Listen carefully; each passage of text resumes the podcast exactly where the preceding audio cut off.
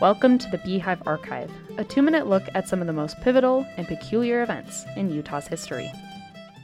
The famous Golden Spike, which linked up the Transcontinental Railroad in Utah in 1869, brought an influx of outsiders to the insular Mormon territory.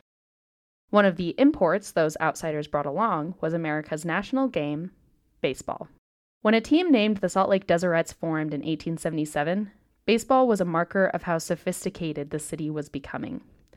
The Salt Lake Tribune noted that if Utah's capital had not fostered the game of baseball, our city would not be up in modern ideas. At the same time, baseball games were known to be a hotbed of unsavory activity, like betting. An effort was made to clean up such behavior to make Deseret's games acceptable for ladies. Offensive yelling was also frowned upon. But baseball would bring to light a growing rift in the community. The Deseret's took their name from the Book of Mormon, leading to assumptions about the makeup of the team. A letter to the Salt Lake Tribune called for a change in the club's name and misidentified the religious affiliation of a few players.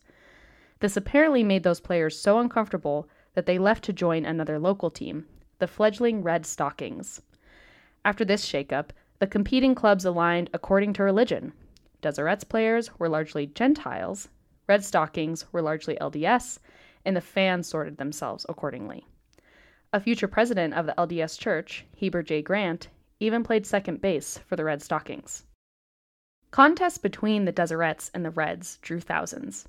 Baseball attracted so much interest in the territory that teams traveled to Salt Lake City from out of state. The first champions of the newly organized National League, the Chicago White Stockings, played here in 1879. There has never been a Major League Baseball team in Utah, but Salt Lake has been home to a dozen or so clubs and minor league teams since the Deseret's dominated the region in the 19th century. More than just a fun way to spend the afternoon, baseball represented, in some small measure, the ways that residents of the Utah Territory dealt with the influence of the outside world. Find sources and past episodes of the Beehive Archive at utahhumanities.org. For the Beehive Archive, a production of Utah Humanities, I'm Megan Weiss.